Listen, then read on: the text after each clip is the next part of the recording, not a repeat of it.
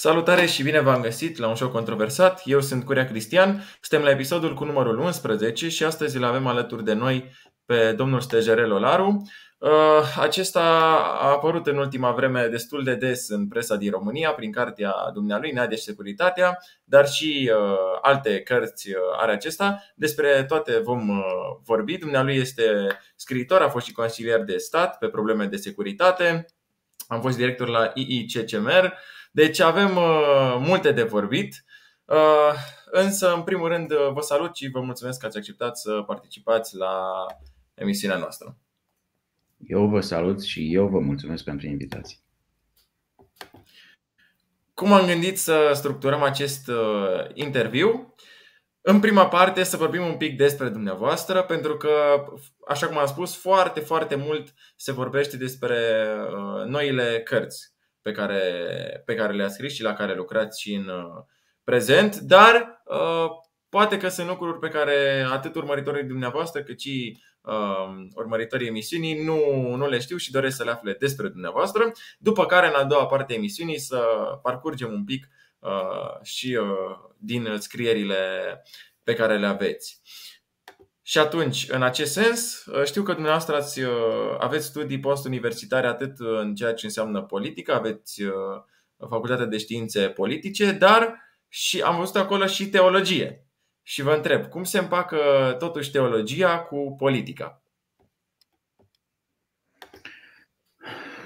Teologia am făcut-o într-un moment al vieții uh, interesant, uh, pentru că Um, venisem dintr-o călătorie mai lungă din, din străinătate și aveam tot felul de planuri, planuri înainte să plec, planuri după ce m-am întors uh, și în acel moment uh, am considerat că e o opțiune și uh, am preferat să merg pe acest drum. Teologia mă interesa uh, mai mult pentru a înțelege lumea și, bineînțeles, relația cu uh, Dumnezeu, nu atât uh, ca nu mă gândeam la o profesie sub, sub nicio formă în acest sens.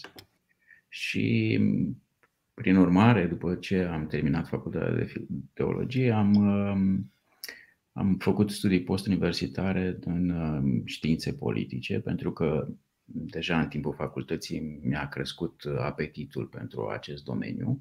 Urmăream, în general am fost un, o persoană interesată de ceea ce se întâmplă în jurul meu, inclusiv uh, pe chiar și atunci când uh, eram student, chiar și înainte de a fi student, când eram elev, urmăream cu mare interes socialul. Uh, evenimentele politice, sociale uh, care se întâmplau. La unele încercam să particip, așa, ca uh, membru al cetății, ca să spun așa.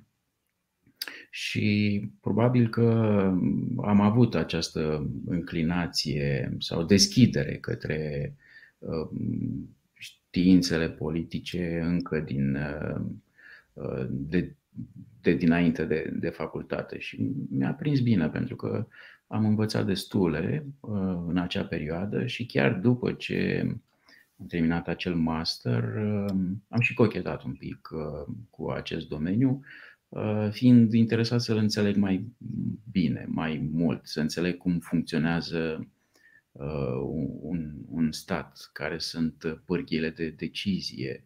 Um, și mi-a prins bine, a fost uh, extrem de util. Câțiva ani după aceea am continuat, uh, deja suntem, uh, deci când am terminat eu masterul, cred că prin 99, apoi m-am dus către către jurnalism, dar nu, nu, nu că aș fi dorit eu să fac o carieră în acest domeniu, dar mi se părea o oportunitate pentru că voiam să scriu. Uh, nu, nu scrisesem până atunci, nu stăpâneam tehnica, uh, până acum. dar În 2000, cred, m-am angajat la Institutul Român de Istorie Recentă, unde am întâlnit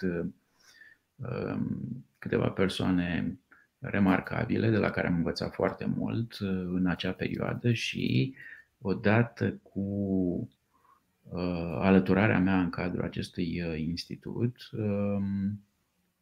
am, am descoperit în profunzime istoria recentă marile teme de uh, istorie recentă uh, și în felul acesta efectiv am început să, să scriu. O să, o să ajungem și la ce ați spus că vă pasionează foarte mult istoria recentă. Până atunci vă întreb uh, despre Biserica Ortodoxă Română în special și în general despre Biserica din România. Cum o vedeți la ora actuală?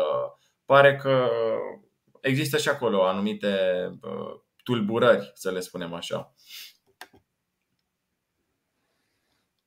Sigur că există, pentru că uh, preotul este reprezentantul lui Dumnezeu pe pământ, este adevărat, dar și el este om. Și om cu vulnerabilitățile lui, cu slăbiciunile lui, uh, chiar dacă e în uh, biserică sau în afara lui. Uh, sigur că preoții au o conduită aparte, încercând uh, să uh, renunțe la toate aceste sau să, să, să combată în interiorul lor toate aceste vulnerabilități lumești și uneori o fac cu mai mult succes, alteori nu.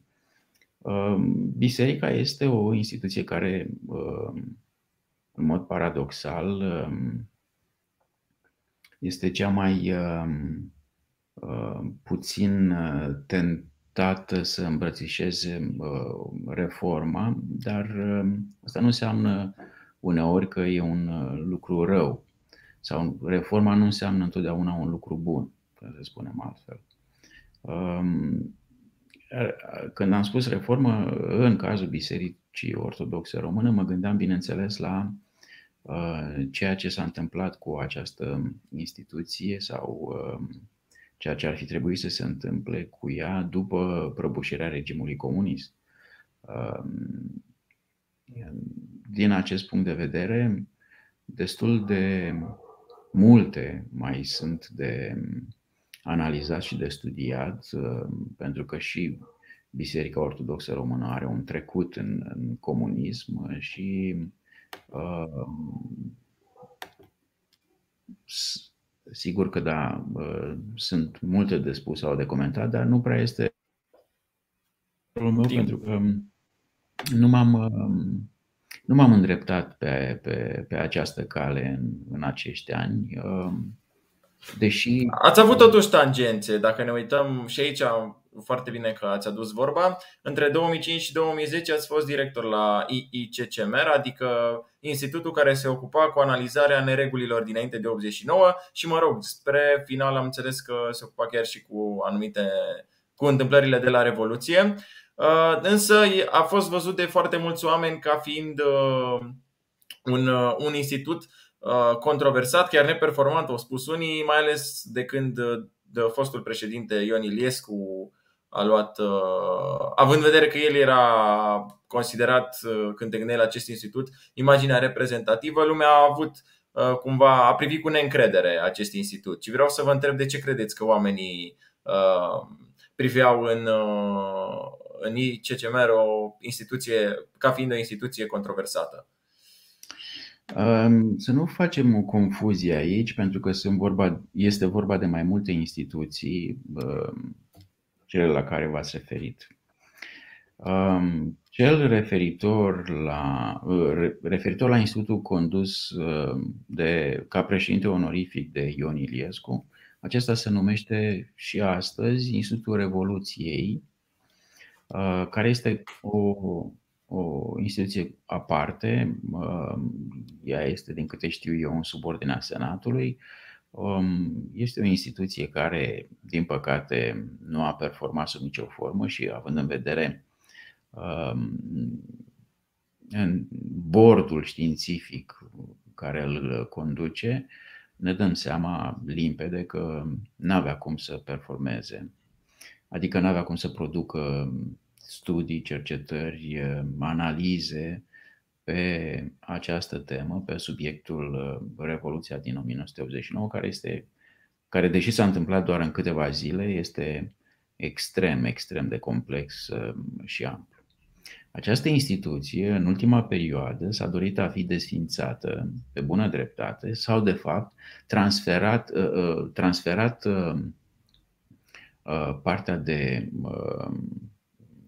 cercetare în, în acest domeniu la Institutul de Investigare a Crimelor Comunismului și Memoriei Exilului Românesc.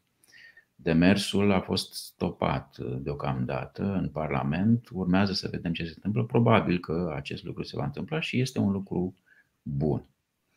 În ceea ce mă privește, am fost într-adevăr în conducerea Institutului de Investigare a Crimelor Comunismului, așa se numea atunci când a fost înființat. Um, mai apoi s-a unit cu instituția care se ocupa de memoria exilului românesc și a devenit Institutul de investigare a crimelor comunismului și memoria exilului românesc, așa se numește astăzi.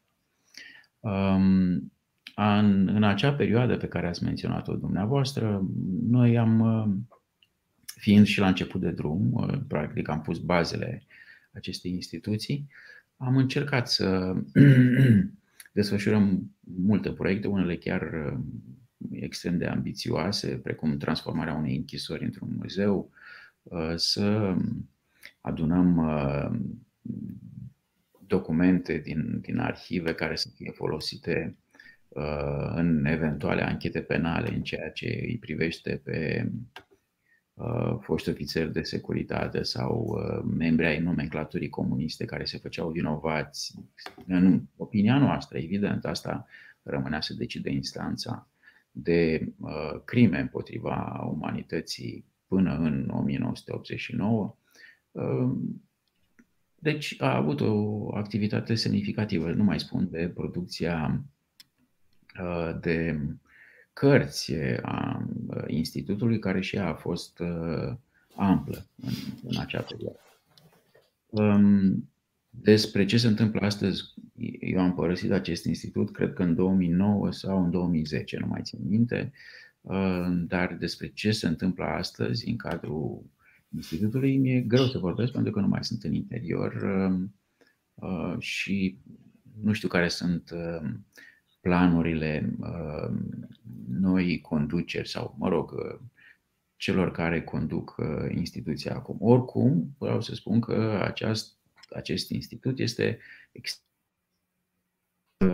el trebuie să existe, trebuie sprijinit de către factorul politic, atât în ceea ce privește susținerea financiară, deci cu un, un buget uh, uh, necesar uh, activității sale, um, cât și în ceea ce privește relația cu alte instituții ale statului român, cu care ei, CCM, ar trebui să colaboreze în, în, în cercetarea pe care o desfășoară.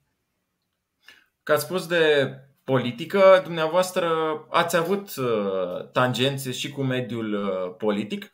Și acum mă gândesc la uh, ce s-a întâmplat în momentul în care ați fost consilier de stat pe probleme de securitate. Și e foarte bine că purtăm această discuție chiar în această perioadă când în urmă cu câteva săptămâni a fost incidentul de la Arad cu mașina incendiată, a mai fost un incident tot în preajma Timișoarei o altă mașină din nou uh, uh, incendiată, deci uh, evenimente care au fost în prime time și în atenția presei și vreau să răspundeți de fapt, să răspundeți și mie și tuturor celor care ne urmăresc la întrebarea dacă România este sau nu o țară sigură.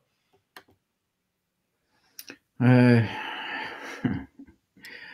um, sigur că nu vă pot răspunde cu da sau nu, pentru că m-aș uh, m-aș hazarda să vă dau un răspuns categoric, dar pot să vă spun că cel puțin. Um, bine, ca să răspund la această întrebare trebuie să te pe niște statistici, pe niște cifre care pot fi comparate cu statistici ale altor țări, atât din Europeană cât și din afara ei.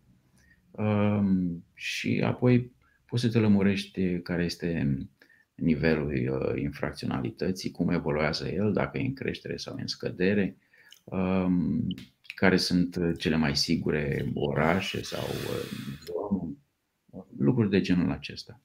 Este adevărat că în România au fost puține astfel de episoade, chiar uh, începând cu 1990, când pe de o parte țara se elibera de un regim dictatorial, pe de altă parte exista destul haos în acei ani. Nu știu, nu vreau, um, um, nu știu în ce an v-ați născut, dar um, dacă uh, ați citit un pic despre acea perioadă, 1990, 1991, 92, o să vedeți ce complicați ani au fost uh, din punct de vedere social, pentru că dezbaterea atunci era nu doar în Parlament, nu doar în uh, Palatul Victoria sau la Palatul Cotroceni, era și în stradă. Oamenii uh, manifestau, a doua zi existau contramanifestații, apoi existau confruntări între o tabără și cealaltă, confruntări violente în stradă, existau uh, mineriade, uh, lucruri care erau uh, de o violență înfricoșătoare, absolut înfricoșătoare. Existau și astfel de episoade care țin de marea infracționalitate, precum uh, um, atentate sau uh, asasinate, um, dar trebuie să recunoaștem că în ultimii ani, din acest punct de vedere, România cred că poate fi considerată o țară sigură, în sensul în care mari crime, comanda, comand, comenzi de asasinate, nu prea au existat în România sau dacă au existat, au fost trecute cu vederea pentru că nu i-au privit pe români. Au fost cetățeni străini care se aflau într-un context sau altul în România și care au fost găsiți morți ori într-un parc, ori la ușa unui bloc, și s-a constatat în urma anchetelor că, de fapt, um, au fost victimele unor uh, asasinate comandate. Um, sigur că se întâmplă acest lucru, se întâmplă probabil uh, peste tot, um, dar ca să revin la întrebarea asta, aș zice că suntem o țară destul de sigură din acest punct de vedere. Remarc însă stângăcia cu care Ministerul de Interne, pentru că aici ține de Ministerul de Interne uh, își face ancheta în ceea ce privește Arad. Uh, Cazul de la Arad. Uh, exact. Cât de înceată ea, este ea și câte puține informații sunt oferite publicului, um, ceea ce nu este deloc încurajator. Sigur că probabil asasinul a fost identificat, dar la fel de probabil uh, nu mai este în România și urmează să fie uh, găsit uh, pe acolo pe unde se ascunde. O să vorbim și de desecretizarea anumitor documente, pentru că dumneavoastră ați avut acces la arhiva CNSAS, unde sunt multe documente ce acoperă zeci de ani și Uh, milioane de persoane uh, și documente pe care ulterior v-ați bazat în uh, scrierile, în unele dintre scrierile pe care le-ați avut.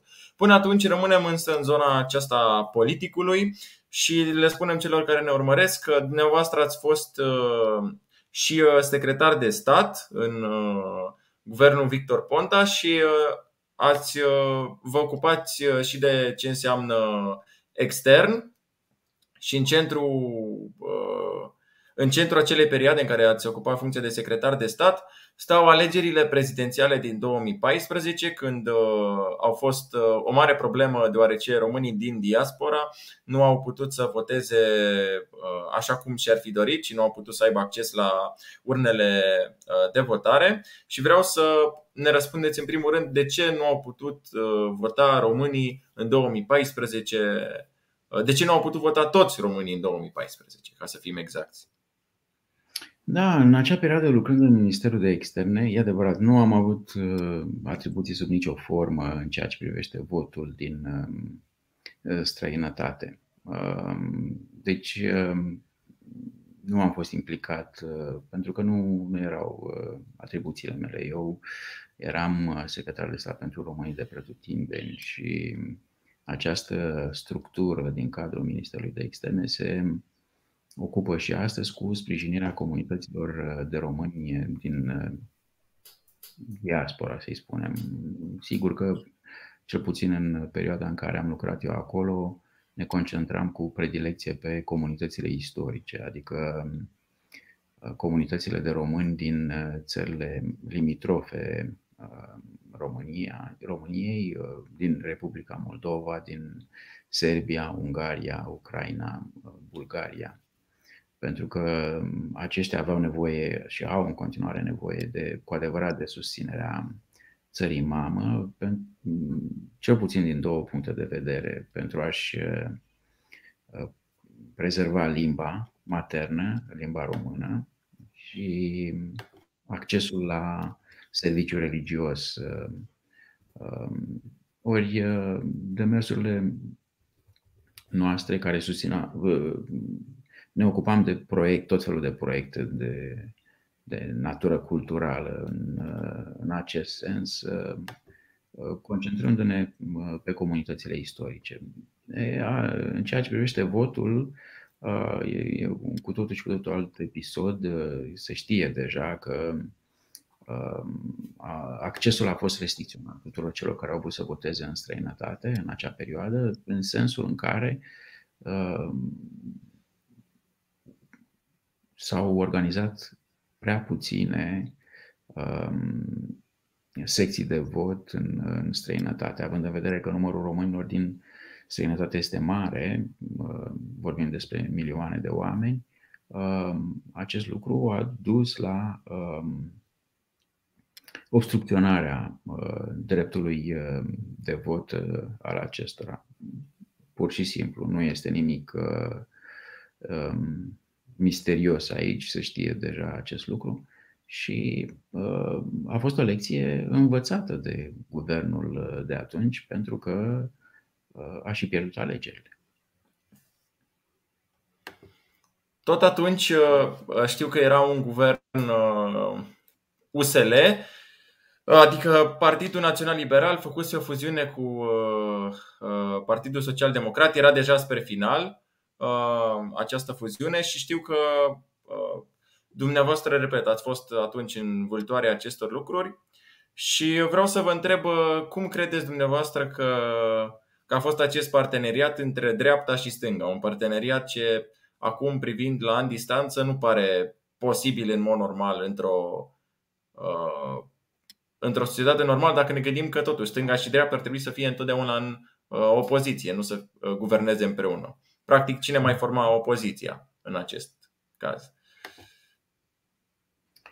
Păi trebuie să vă gândiți la contextul de atunci, pentru că această alianță a fost determinată de un obiectiv comun al celor două partide, și anume acela de a îi se opune președintelui de atunci, și anume Traian Băsescu.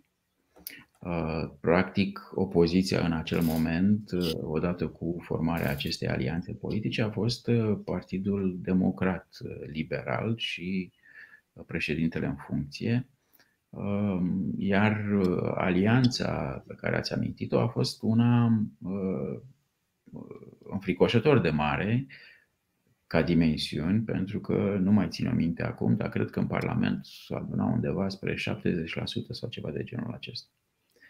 Um, ori um, a, fost o, a fost o mișcare politică uh, interesantă, cel puțin în evoluția conflictului cu președintele Băsescu, dar s-a văzut că nu avea viață lungă din moment ce uh, ea s-a destrămat uh, la scurt timp uh, nici nu mai știu cât a durat, cred că vreun an, un an și un pic, ceva de genul acesta. Um, și iată că uh, cele două partide din uh, din uh, unul din stânga, celălalt din dreapta, nu au fost în stare să își ducă o, și își îndeplinească acest obiectiv prin alianța pe care au format-o. Alianțele sunt greu de menținut vii, chiar și în condițiile în care partidele care le formează fac parte de, din, din același eșichier politic, stânga sau dreapta, întotdeauna vor fi um, conflicte sau, mă rog, dezbatere aprinse între cei care formează o alianță, pentru că fiecare are obiectivele lui în ceea ce privește guvernarea. A fost un moment foarte interesant și acesta, cel pe care l-ați menționat, și va rămâne și el în, în cărțile de istorie mai ales în contextul pe care l-am descris cu uh, un alt jucător politic important uh, de pe scenă și anume președintele Băsescu.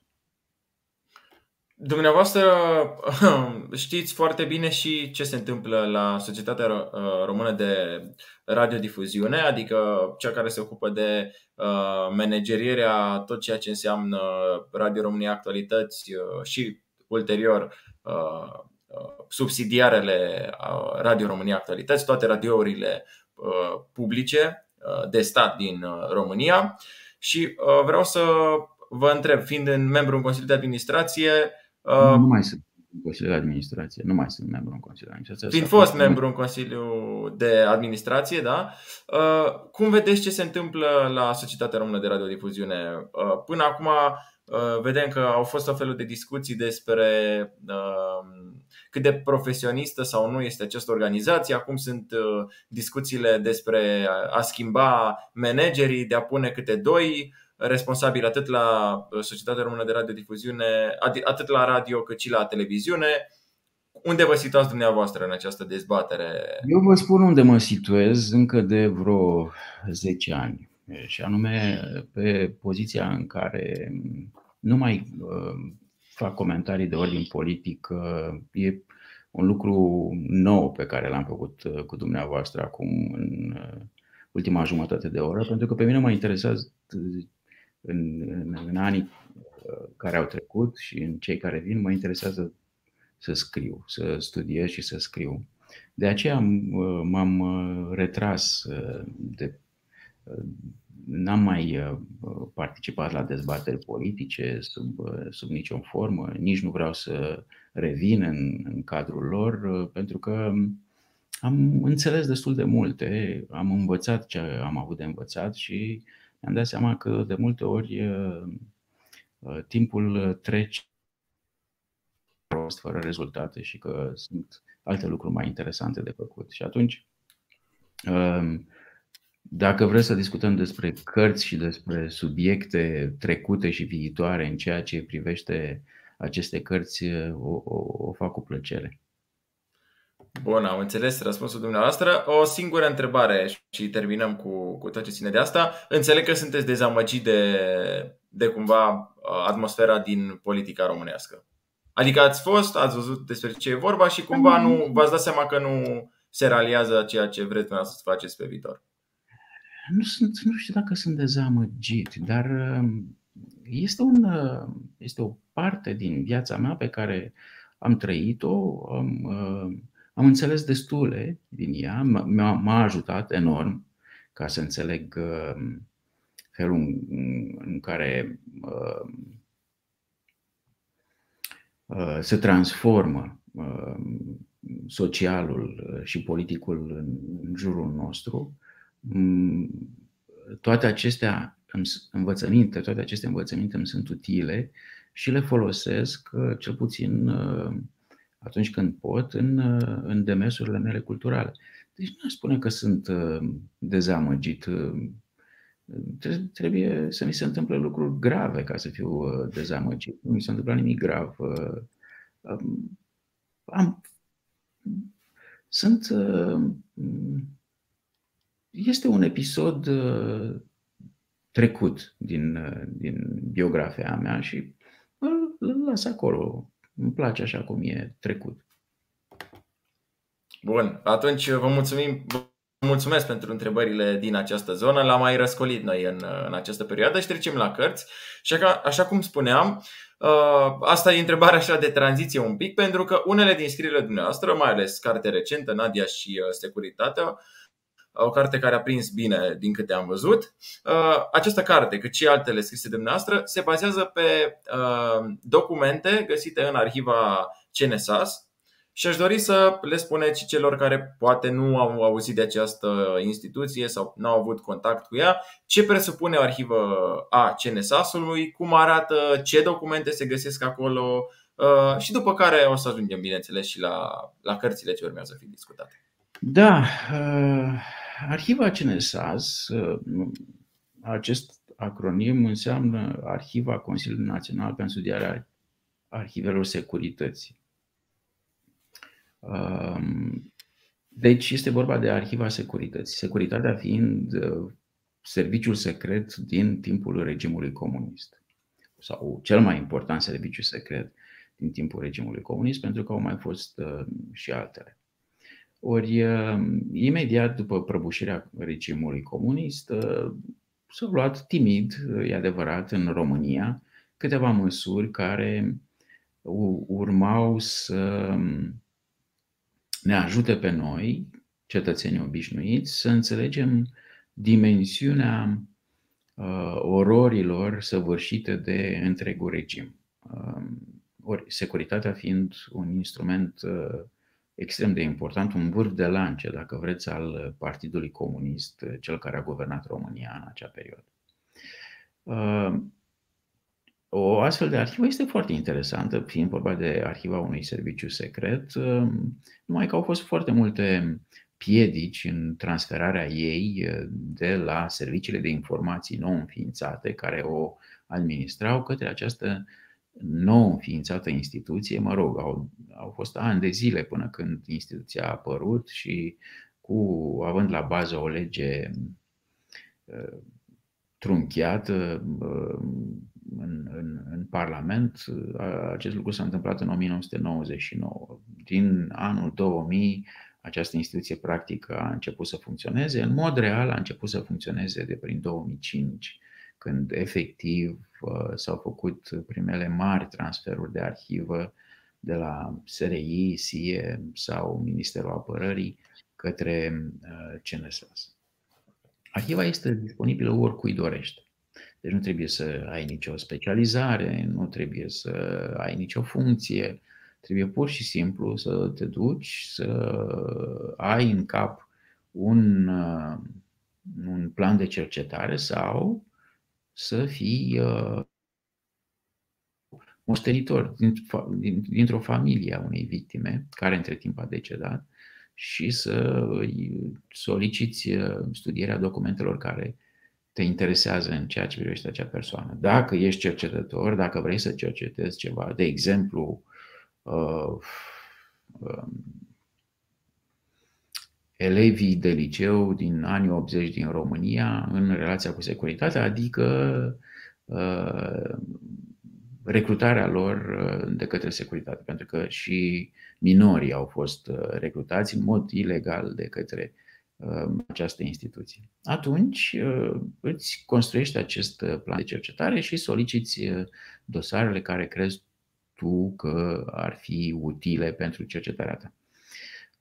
Arhiva este mare, este interesantă, cum spuneam, este grea în sensul în care trebuie să înveți să coroborezi informațiile, să mergi dintr-un dosar în altul, să construiești um, o listă cu potențiale victime sau din potrivă călăi pe care să-i cauți astfel încât um, din dosarele acestora să găsești informații. Și acest lucru se întâmplă, din fericire, um, de, de când spuneam, de prin 2005, se tot întâmplă și să sperăm că se va întâmpla în continuare, pentru că această instituție trebuie să existe. Uh, în ceea ce mă privește, am, uh, am făcut multe solicitări pe temele de cercetare pe care le aveam. Um, ultima fiind cea în domeniul sportului, cea pe care ați menționat-o, mai exact în domeniul uh, gimnasticii feminine. Am studiat înainte, în funcție de cărțile pe care le-am scris, uh, Penultima carte a fost despre Maria Tănase, de exemplu. Antepenultima a fost despre un personaj foarte interesant, se numește Silviu Crăciunaș, un agent al securității din, din străinătate, de la Londra, care are o biografie pur și simplu spectaculoasă. Cartea se numește agentul nostru Victor, pe care am scris-o după ce am uh, studiat documentele. Am studiat documente și despre revolta de la Brașov din 1987, o carte fiind scrisă împreună cu Marius Oprea și cu această ocazie. Deci, eu fiind autor de non-ficțiune, uh, mă simt, uh, sunt, sunt obligat să fac aceste cercetări și nu numai în arhiva, în fost arhivă, în arhiva securității, uh, ci și la alte, și în alte arhive de, din România care uh, dețin documente. Bineînțeles, um, atât cât există în, în astfel de situații. O întrebare, uitați, pentru viitorii uh, cercetători sau pentru viitorii curioși. Când intri într-o arhivă, trebuie spus că e ca și cum ai intra într-un uh, complex comercial. Ai o grămadă de magazine, dar cum faci să te menții în, uh, în zona în care vrei tu? Pentru că vei vedea în stânga și în dreapta documente. Toate ți se vor părea că ascund ceva interesant. Ideea este cum uh, faci să uh, atingi punctele pe care trebuie să le atingi în cercetarea ta.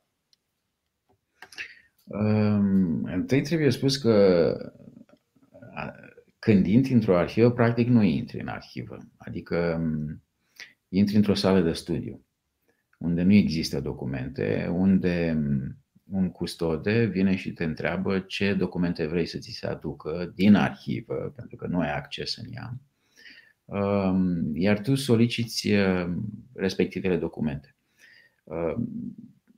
Deci va trebui cel tânărul cercetător despre care spuneați va trebui să um, relaționeze dosarele între ele, documentele între ele, astfel încât dintr-un dosar să ajungă într-altul și într-altul și într-altul, până când um, consideră că a obținut uh, destule informații pentru tema lui de cercetare.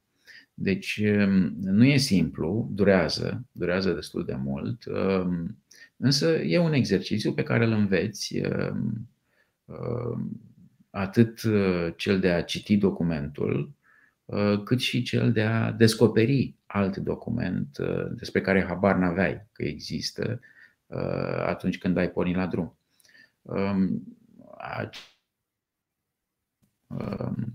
Devine o obișnuință odată cu practica. Um, și uh, nu e, nu e nimic complicat, trebuie doar să ai oarecare experiență. Știți ce urmează să vă întreb? Uh, cu dumneavoastră sunteți atât de uh, uh, aproape de toate aceste documente, atât ale fostei securități, cât și ale documente ce fac parte din istoria României. Nu pot să nu vă întreb dacă nu vi s-a părut la un moment dat că vă cumva vă afundați atât de mult în, în trecut, încât uh, a fost, ați fost aproape sau ați pierdut contactul cu, cu prezentul, cum spuneați acum că nu mai vreți să. Uh, nu vă mai interesează atât de mult subiectele politice, poate tot din cauza asta. Uh, cumva ați lăsat la o parte um, lucrurile ce se întâmplă în prezent pentru a vă dedica mai mult uh, evenimentelor istorice ce s-au petrecut în ultimii, în ultimii zeci de ani în România. Um,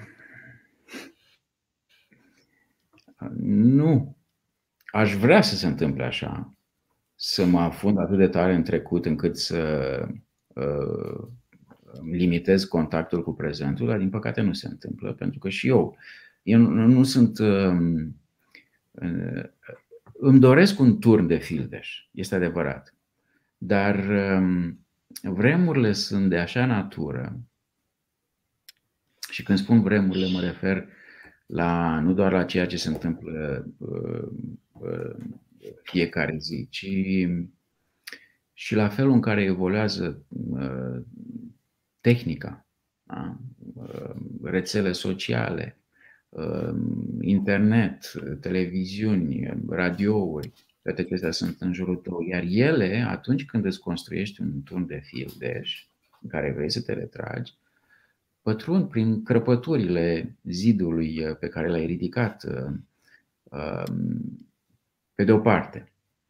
Pe de altă parte, nici nu te poți izola în mod total, pentru că nu e în firea omului. Omul are nevoie să relaționeze într-un grad mai mic sau mai mare. Pentru că relaționând, intrând în contact cu mediul social, primește informații și oferă la rândul lui. Ori nu poate trăi fără acest lucru.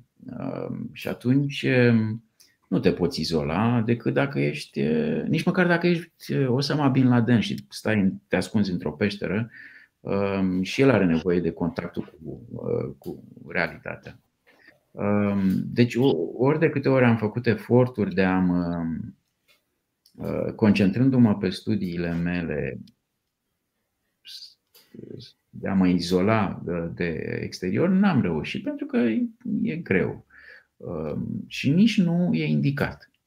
Ehm, eu sunt la curent, deși nu mă mai interesează, când am spus că nu mă mai interesează politica, nu am spus că nu mă mai interesează decât în sensul în care nu vreau să mă mai implic în ea. Ehm, nu că nu vreau să aflu despre ea. Da? Sunt, cred, o persoană informată, adică fac eforturi zilnic în, în acest sens de a afla știri, de a afla evenimente, de a afla cum evoluează, cele care mă interesează, evident. Pentru că asta mi-e firea. Ori, pe de o parte, fac acest efort de a, de a mă izola pentru a studia și scrie, pe de altă parte, eu care îmi sunt momentele când trebuie să ies din izolare și, a, și să păstrez contactul cu socialul pentru a mă hrăni. Am mă hrăni la rândul meu cu Uh, informații, cu importante și necesare cunoștințe, uh, etc. Acum ajungem și la cartea despre care um, am tot uh, vorbit și am tot pomenit-o, Nadia și securitatea. Ați vorbit foarte mult și în alte interviuri despre această carte și atunci n-aș vrea să reluăm și noi aceleași subiecte. Însă, cred că au rămas unele lucruri care nu, nu au fost atinse. Și vreau să vă întreb, în primul rând, de ce credeți că această carte a avut succes? Um, în primul rând, uh, datorită subiectului. Da? Este uh, vorba despre o cea mai mare sportivă a României nu cea mai mare gimnastă, ci cea mai mare sportivă, o consider eu. Um, fiind atât de cunoscută în plan internațional, um, nu avea cum să nu um, aibă succes în condițiile în care, acum încerc și eu să las modestia deoparte, uh, cartea este scrisă bine. Dacă ar fi fost o carte Uh, scrisă prost, uh, probabil că succesul i-ar fi fost uh, limitat. Deci, pe de o parte, subiectul. Pe de altă parte, perspectiva în care a fost abordată cartea, în sensul în care, sigur că s-au vorbit în, ultimii ani, s-au tot spus lucruri despre ce se întâmpla în, în gimnastică și în sport în înainte de 1990. Uh, dar acum uh, abordarea mea e cumva aparte în ce sens? Am încercat să înțeleg și la rândul meu să descriu ceea ce am înțeles, uh, cât de implicată a fost securitatea, serviciul secret al, al regimului, în acest domeniu, care i-au fost obiectivele, ce au urmărit, ce intenționa să uh, atingă uh, și complexitatea uh, operațiunilor pe care le-a desfășurat. Pe de altă parte, în carte am încercat și să descriu acest fenomen spectaculos al gimnasticii feminine din România în acea perioadă, care s-a născut brusc odată cu Nadia și nu a murit odată cu ieșirea Nadiei din competiția sportivă, dar a murit în prezent, în sensul în care nu mai e ceea ce a fost. Și, nu în ultimul rând, m-a interesat și să conectez mai bine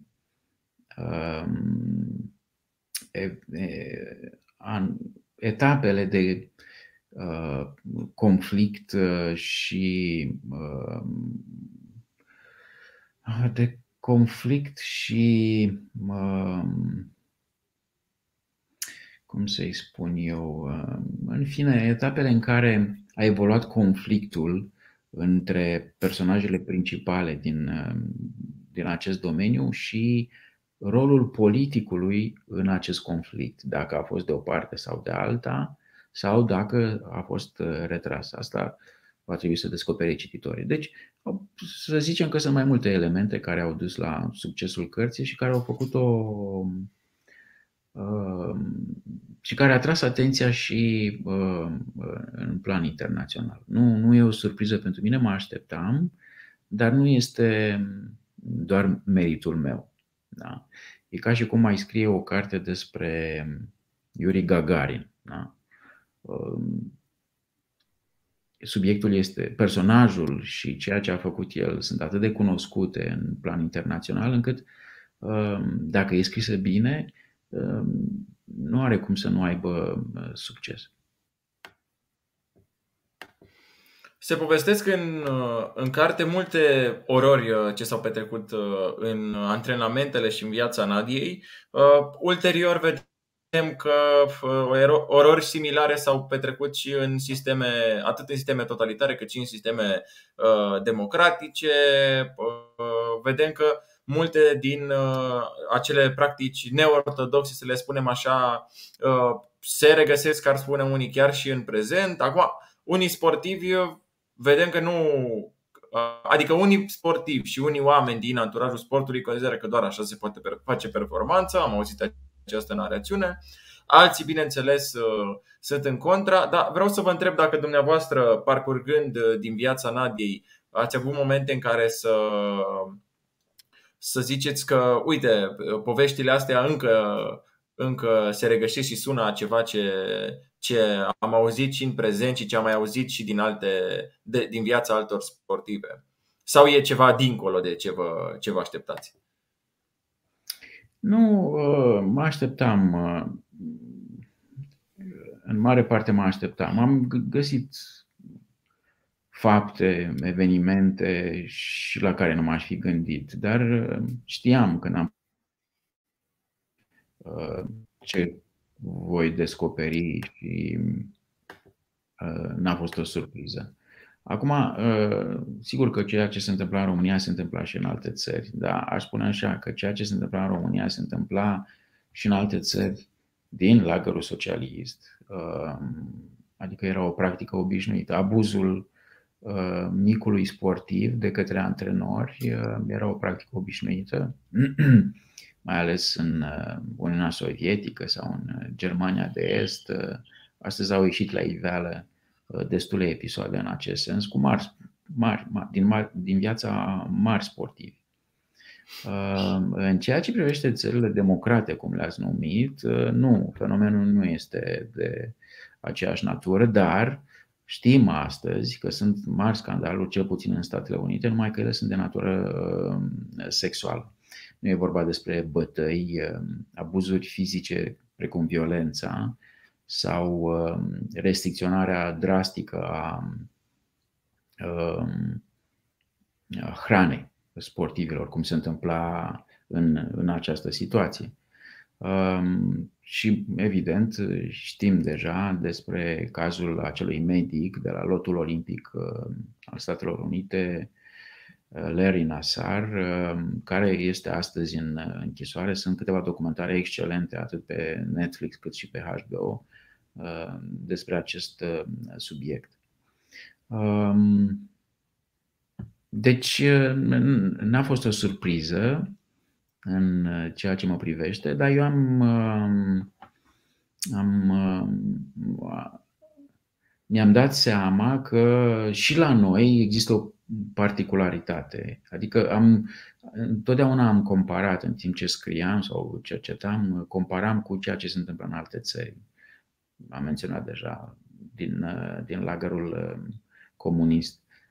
Dar la noi era o particularitate pentru că era relația dintre antrenori, Bela și Marta Caroli și sportivele pe care le antrenau, în principal Nadia, dar și celelalte. Celelalte, de fapt, au avut de suferit și mai mult decât Nadia. Stilul lor, personalitatea lor, aparte și ele. Și toate acestea am încercat să le descriu în carte. Este o carte de non-ficțiune, cum spuneam, nu este un, nu este un roman, nu este o povestire, nu este inventat, este descris într-un uh, stil pe care am încercat să-l țin în anumite uh, limite narrative plăcute pentru uh, cititor. Am încercat să descriu toate aceste episoade ca să înțelegem mai bine, pe de o parte, abuzurile, pe de altă parte, drama și eforturile făcute de acești copii, care s-au evidențiat în mod spectaculos în anii 70 și în anii 80. Știu că uh, Nadia în prezent uh, a cumva a lăsat în urmă acea, acea parte din, din viața ei. Uh, probabil că nu uh, n-a mai vrut să-și, să-și amintească din, uh, din cele petrecute, uh, dar mă gândesc că așa informații despre, despre carte, poate chiar să fi citit cartea, e foarte probabil. A zis la un moment dat că nu, cumva, exact ce am spus mai devreme, că dintr-un interviu al dumneavoastră am auzit că nu, că nu mai vrea să aibă foarte multă, nu mai vrea să se implice din nou uh, emoțional în ceea ce s-a întâmplat. Dacă știți cumva dacă a citit cartea sau dacă atât mă gândeam. Uh, da, uh, mai ales că pe, ca să văd dacă o am pe aici, da, dacă vedeți uh, pe coperta a patra, sus, există o propoziție semnată, un text mic semnat de Nadia, în care spune Am știut că am fost urmărită, dar nu mi-am imaginat niciodată amploarea acestor acțiuni. Deci, ea a avut acces la, la volum și ca să înțeleagă uh, despre ce este vorba și uh, știe, evident, uh, ce scrie în ea. Acum, mai avem, pentru că sunt multe cărți și am putea vorbi mult, două opere mai avem, cea despre Maria Tănase și cărțile despre Ion Rațiu. Um, aici mi se pare un lucru interesant. Dumneavoastră, în prezent, scrieți volumul 5, dacă nu mă șel, de la, din viața da, acestuia? Sau? Este un proiect acesta este un proiect foarte frumos, foarte interesant. E adevărat că um, mănâncă mult timp uh, și anume eu sunt editorul jurnalului Ion Rațiu, mă îngrijesc de apariția acestui jurnal în mai multe volume pentru că a fost, este un document extrem de mare. Sunt uh, peste 6.000 de pagini scrise în perioada 1941-1989 și uh, până acum am publicat patru volume, acum îl uh, edităm pe al cincilea, care sper să iasă ori la sfârșitul anului, ori la începutul anului viitor. Uh, se oprește, deci e vorba despre anii 1974-1978, până când o să ajungem la anul 1989. Și acest jurnal este foarte, foarte interesant pentru că e scris de omul politic Ion Rațiu când se afla în exil la Londra din 1940, de când a plecat din țară, până, până aproape de, de moarte dumnealui. Domnul Ion Rațiu este cel care a candidat în 1990 uh, pentru președinția României în acea luptă împotriva uh, lui uh, Ion Iliescu și Radu Câmpeanu din partea țărăniștilor. Și aici mi se pare iarăși un lucru interesant la, la ceea ce făcea dumnealui. Dumnealui a murit în anul 2000, dacă nu mă înșel, Um, și uh, știu că scria în jurnal în fiecare zi. Uh, și că da. încă un lucru, alt lucru interesant, avea uh, îndosariat uh, fiecare persoană cu care coresponda, de la familie până la alte persoane și de asta au fost și suspiciuni că ar fi ofițer de securitate asupra, asupra lui pentru că avea atât de multe informații și scria atât de meticulos. Însă aici puteți să deja vă pasez dumneavoastră ca să clarificați și să le povestiți și ascultătorilor din câte un pic din, din ce a spus mai devreme și din viața dumnealui. Da, nu. Ofițerul de securitate sub nicio formă, din potrivă, a fost urmărit de securitate. Probabil că a fost cam cel mai urmărit român din străinătate de securitate, adică de acea parte a securității care făcea spionaj, se numea Direcția de Informații Externe, cea care, cea care trimitea spioni, cea care recruta agenți români sau străini în străinătate ca să lucreze pentru ea. Ori Die, cum mi se spunea, a recrutat foarte, foarte mulți agenți în jurul lui Ion Rațiu pentru a avea un minim control în ceea, în ceea ce privește activitățile lui. Ion Rațiu era om de afaceri la Londra. La un moment dat, în anii 70, când afacerile mergeau destul de bine, renunță la, la ele pentru că vrea să se dedice în totalitate acțiunii românești, cum îi spunea el, adică să organizeze din punct de vedere politic exilul ca să protesteze cât mai mult, sub orice formă, împotriva regimului comunist de la București. Și atunci a fost perceput ca un mare, mare dușman pentru regim și a fost urmărit. Nu numai că a fost urmărit, dar s-au făcut și nenumărate operațiuni care aveau obiectivul de a-i tempera conduita, activitatea, Uh, ori eu în jurnal ce fac? Uh, pe de o parte analizez textul, pe de altă parte fac uh, note de subsol în care încerc să explic cititorului care erau informatorii respectivi, pentru că Ion Rațiu pe mulți nu știa da? și menționează în jurnal, menționează întâlnirile cu ei, iar eu încerc să explic dacă erau sau informatori, ce o ce urmăreau de la Ion Rațiu lucruri de genul acesta. Deci, Ion Rațiu nu numai că nu a fost ofițer de securitate, ci a fost urmărit de securitate, dar pe de altă parte Ion Rațiu a avut o relație cu serviciile de informații din Londra, da? cu, care aveau la rândul lor obiectivul de a proteja membrii exilului aflați la Londra.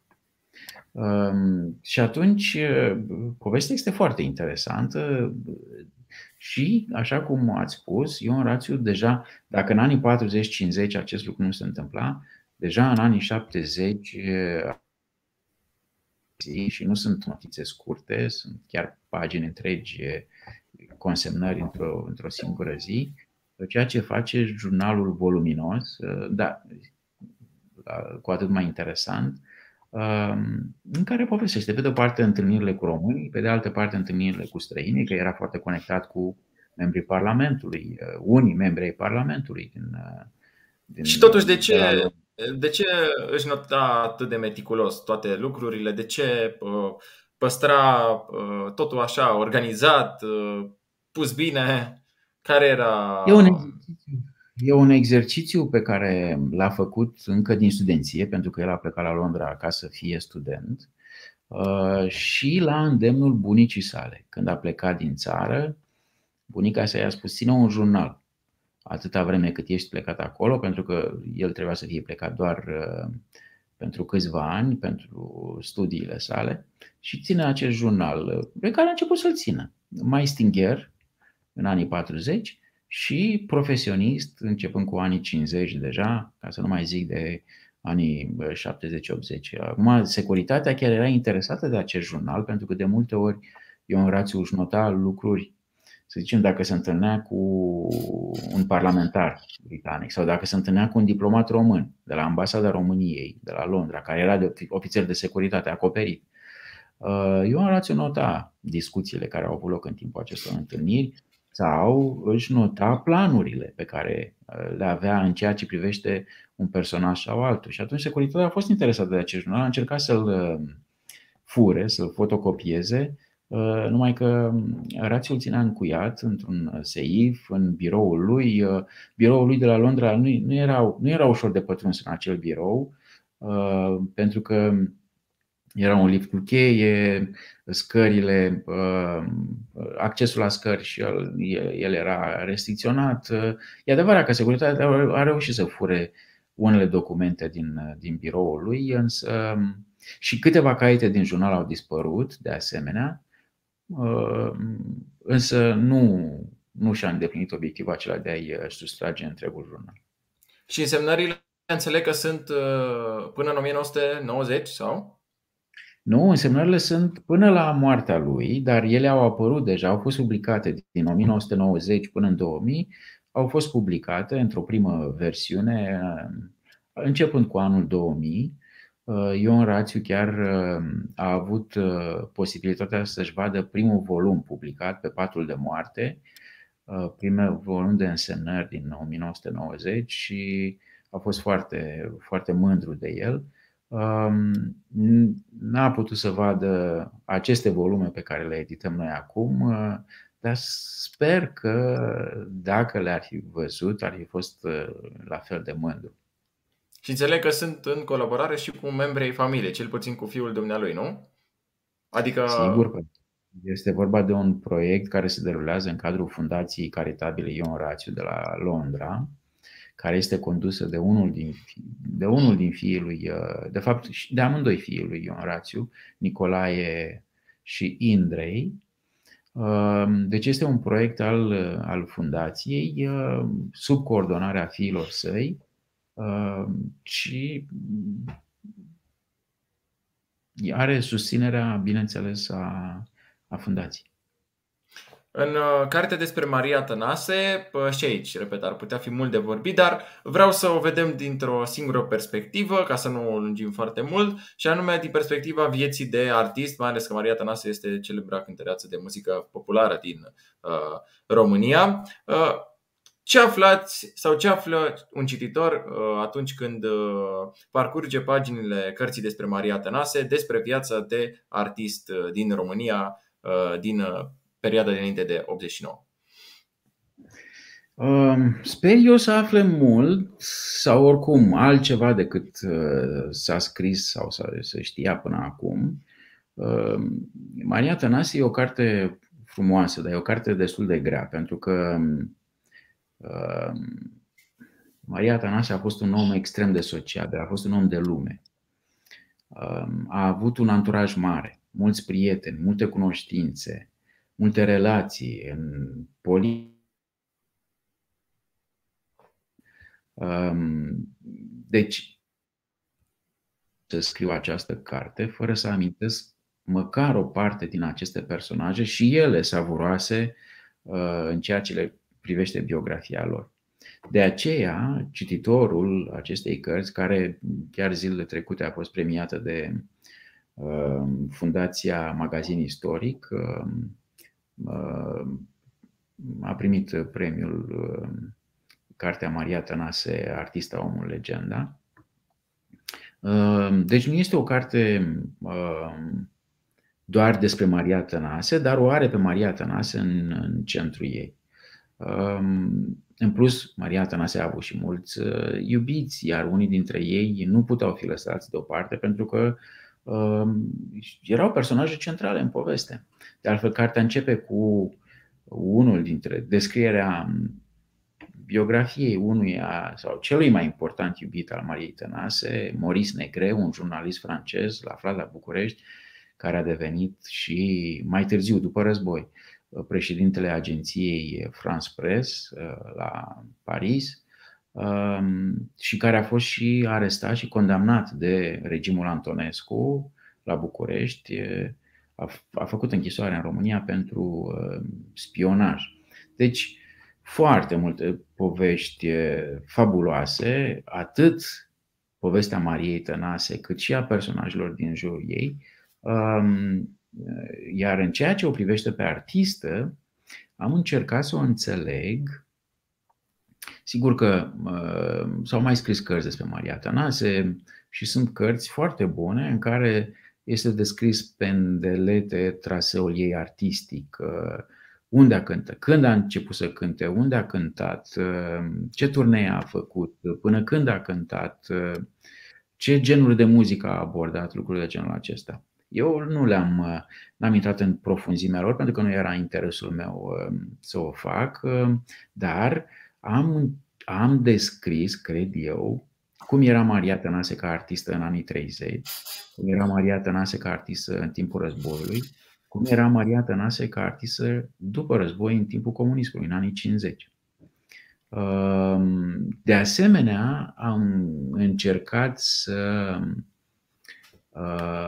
aduc în atenția cititorului cum s-a transformat ea, cel puțin în perioada interbelică, Uh, din punct de vedere artistic, uh, genurile de muzică pe care le-a abordat, uh, cine au fost cei care au îndreptat-o către un gen sau altul, ce, ce, ce, ce fel de obiective avea în plan, în plan artistic, care erau ambițiile ei și, nu în ultimul rând, de altfel chiar în primul rând, rolul pe care l-a avut Maria Tănase în ceea ce privește cântecul popular românesc și afirmarea lui. Um, și sper să fi reușit. Cartea a fost, a fost uh, bine primită uh, de public, um, a avut succes și m-a bucurat foarte mult acest lucru. Dumneavoastră, în uh, toate aceste cărți, și în cazul domnului Iorațiu, la fel, la Maria Tănase și la Nadia Comăneci, practic intrați în, în viața persoanei respective și o parcurgeți pas cu pas ca să aflați din secretele din, și din întâmplările din viața ei. La fel am făcut și noi, am parcurs atât parte din viața dumneavoastră, cât și parte din scrierile pe care le, pe care le aveți. Și e timpul să ajungem la, la ultima întrebare din acest uh, interviu și anume vreau să ne spuneți, pentru că dumneavoastră ați spus că vă pasionează mai mult uh, uh, trecutul decât prezentul, că vă pasionează istoria, vă pasionează toate aceste întâmplări din uh, viețile celor pe care i-ați uh, și am descris mai devreme. Vreau să ne spuneți uh, cea mai importantă lecție pe care ați uh, învățat-o. Nu de la un personaj anume sau dintr-un moment anume la alegerea dumneavoastră, cea mai importantă lecție pe care am învățat-o este Jerel Oraru din uh, Cred că acum îmi, vine, acum îmi vine în minte, pentru că nu m-am gândit la această întrebare niciodată, dar cred că răspunsul ar fi următorul. Am învățat, am înțeles bine vorba aceea pe care uneori românul o mai și anume că aparența înșală. Ehm, cred că acest lucru, e, cred că e unul dintre importantele lucruri pe care le-am învățat uh, scriind astfel de cărți, ehm, și anume că uh, trebuie să ai răbdare. Un eveniment, o persoană, un context, ehm, nu-l judeca prea repede. Ai răbdare. Uh, încearcă să-l înțelegi mai bine, încearcă să descoperi ce e în spatele lui uh, și atunci vei fi uh, extrem de mulțumit pentru că vei simți că ai ajuns într-adevăr la miezul adevărului. Mulțumim foarte mult pentru întrebările, pentru răspunsurile pe care le-ați dat la întrebările noastre. Vă mulțumim și vouă, celor care ne-ați urmărit astăzi și ați avut răbdare cu noi. Până uh, data viitoare, numai bine!